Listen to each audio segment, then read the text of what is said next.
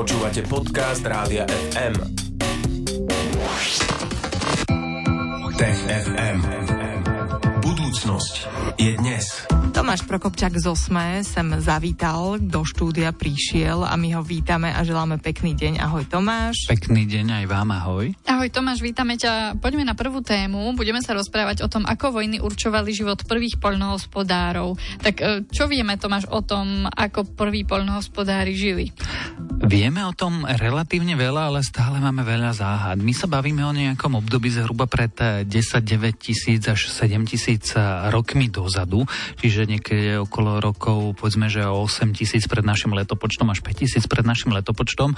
To je obdobie ešte dávno pred eh, meskými štátmi, niekde v Mezopotámii, obdobie pred tým, ako sa objavilo písmo, ale už obdobie potom, ako prišla napríklad do Európy poľnohospodárska revolúcia. Jednoducho už to neboli lovci a zberači, ale už to boli pestovatelia a chovatelia dobytka. A zároveň my už roky rokúce z archeologických nálezov vieme, že na tých sídlach, tých miestach, kde títo e, prví polnohospodári žili, sa menilo osídlenie, ako keby, že tie sídla opúšťali v rôznych časových úsekoch, ako by tam boli ruptúry v tom ubývaní. No a výskumníci sa medzi sebou dosiaľ sporili, čo sa vlastne dialo. Uh-huh. A ako sa to vysvetľovalo a čo sa vlastne dialo? Dosiaľ sa to vysvetľovalo najmä tak, že dôvodom bola vlastne zmenené klimatické podmienky, klimatické prostredie. Jednoducho prišlo obdobie sucha, tak sa nedarilo plodinám, tak to sídlo opustili a presunuli sa niekde inde.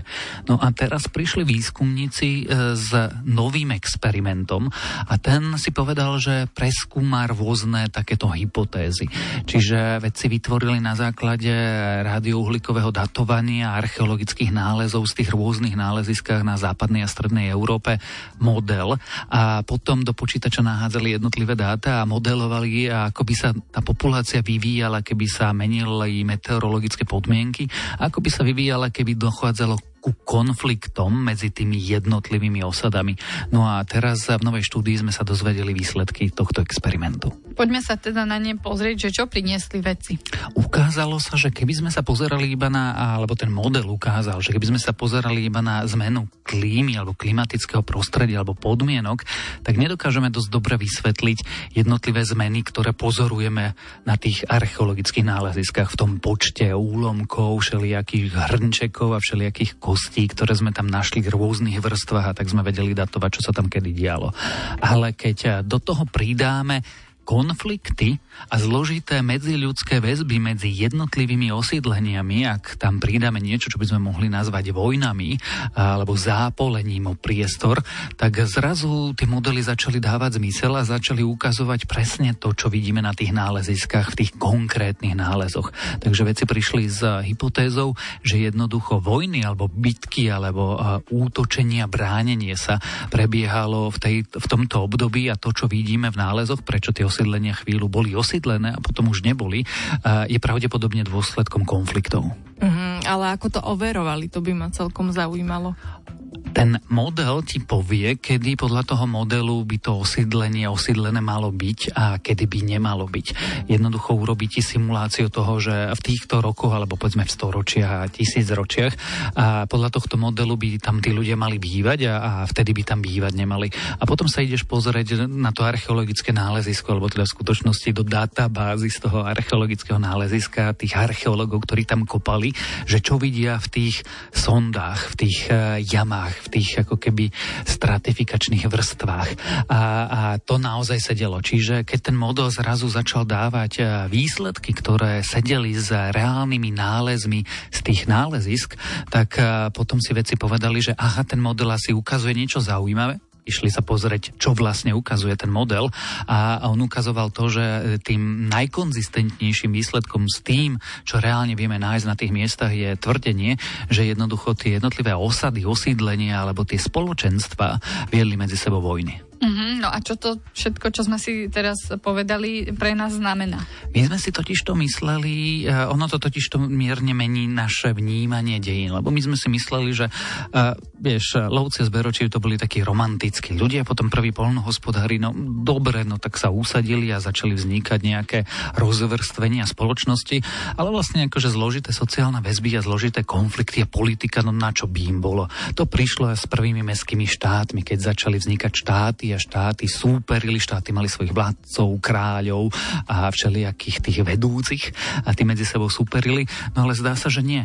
Že e, naši predkovia boli komplexné bytosti s komplexným prežívaním, ktoré e, nebolo vždy len dobré, ale niekedy bolo aj nepríjemné alebo agresívne a jednoducho bo, viedli voči, voči sebe spory, ktoré končili násilím oveľa skôr, ako sa inštitucionalizovali štáty a armády a čosi podobné. Hmm. Tak sme sa rozprávali v prvej časti dnešného TGFM o tom, ako vojny určovali život prvých polnohospodárov a ešte sa dnes porozprávame o tom, ako by s nami mimozemšťania mohli komunikovať pomocou supernov. Zostaňte s nami.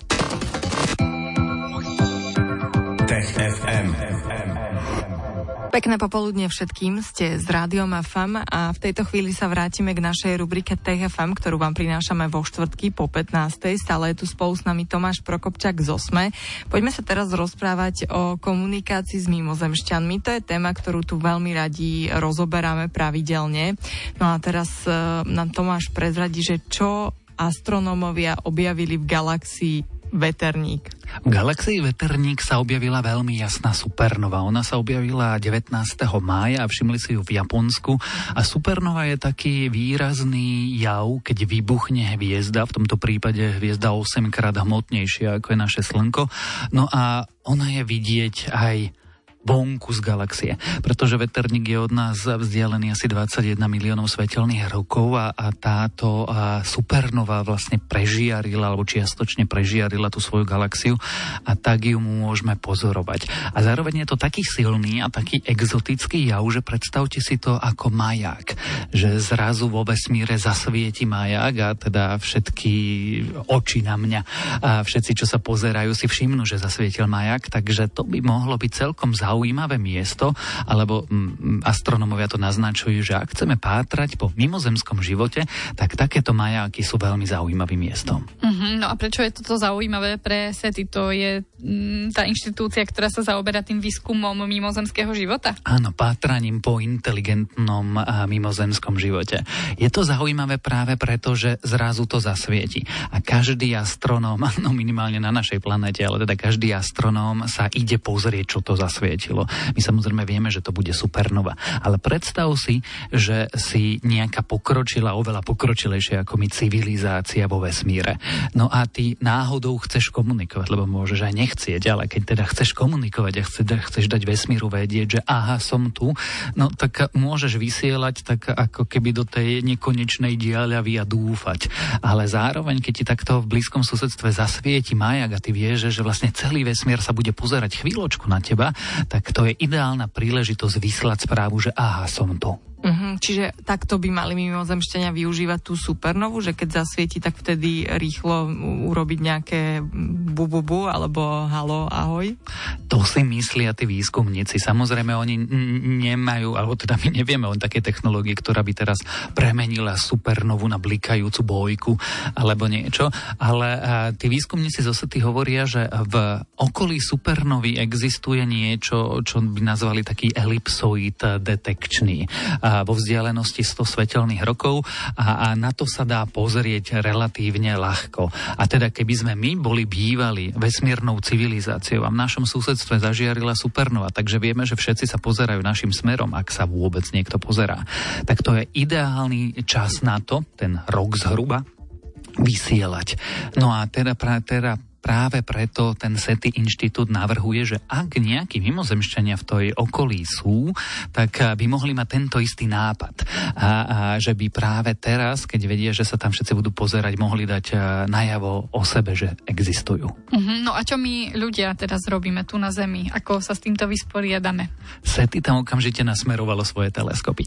Zatiaľ nemáme úplne výsledky toho prieskumu. Ten priestor je relatívne veľký.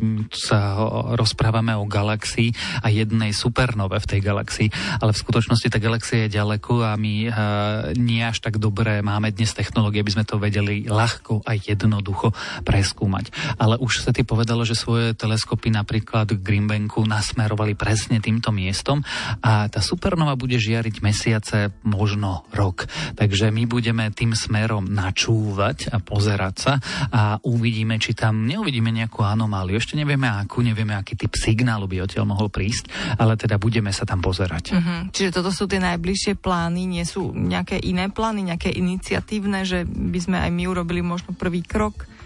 My máme všelijaké plány na prvý hmm. krok. Jednak som Voyager nesú tie zlaté disky, jednak alebo dvak vysielame do vesmíru všelijaké veci, či už chcene alebo nechcene, lebo náš aj rádiový, aj televízny signál proste odchádza do priestoru okolo našej planéty a samozrejme aj sa ty vysielalo niektorým smerom správy.